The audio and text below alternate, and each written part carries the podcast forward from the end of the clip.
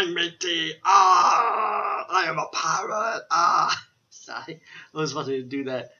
Uh, Curse of Pirate Death, um, this is from Distillery of Monterey, Monterey of Madness. You can also get it as a solo DVD. It's weird. Every time I see these independent horror movies, like as a solo DVD, they're like actually getting close to being out of stock.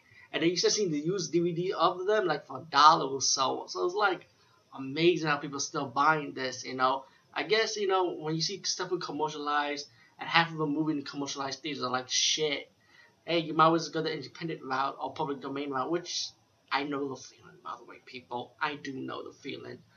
Um, Curse of Pirate Death, very enjoyable movie. I remember seeing this on Amazon so many times back in the heydays, you know, and I was like, ah, whatever. But since it came with the collection, I get to see it for a lot of 50 movies with it. Yes, I do. Um, the movie is about this pirate named Death. You know, he stole treasure from this town, and pretty much it's like the town is like a pirate town where pirates could come in and out pretty much.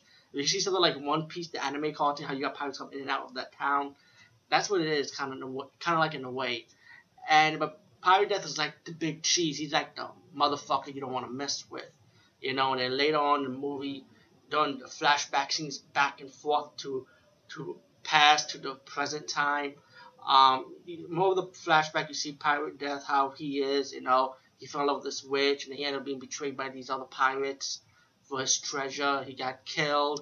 The witch placed a, like a like a spell on him that you gotta protect the treasure even even when he's dead. And then you got your flashbacks of the modern time when you got these kids, you know, like modern time, like kids in school learning, educating, and they found they like descendants from these pirates or from the townspeople. And one of the women who has been the reincarnation of the witch that Pirate Death is in love with, that he's in love with, has visions of the past, you know. And you know, you got your cast of kind of like young people, you know, like to party, drink, you know, like to have fun. You know, it's one of those horror type of thing movies. You know, you got this professor, so he's like kind of like a professor that's like to mess with his students in a way. Let's put it like that. Syn DeVil's in this movie, hot as fuck as always. You know, Syn DeVil, there's a little Syn DeVil. You know, check out, check out, Google her, hot Syn DeVil. Yes, you got Ron Jeremy walking around the woods looking to get laid. And you got Pirate Death, of course, killing these kids or killing anybody who wants to come close to his treasure, you know? And that's what pretty much what the movie's about. But the movie was enjoyable. Um, the movie does have blood and gore. If you like independent horror movies, definitely check out Curse of Pirate Death.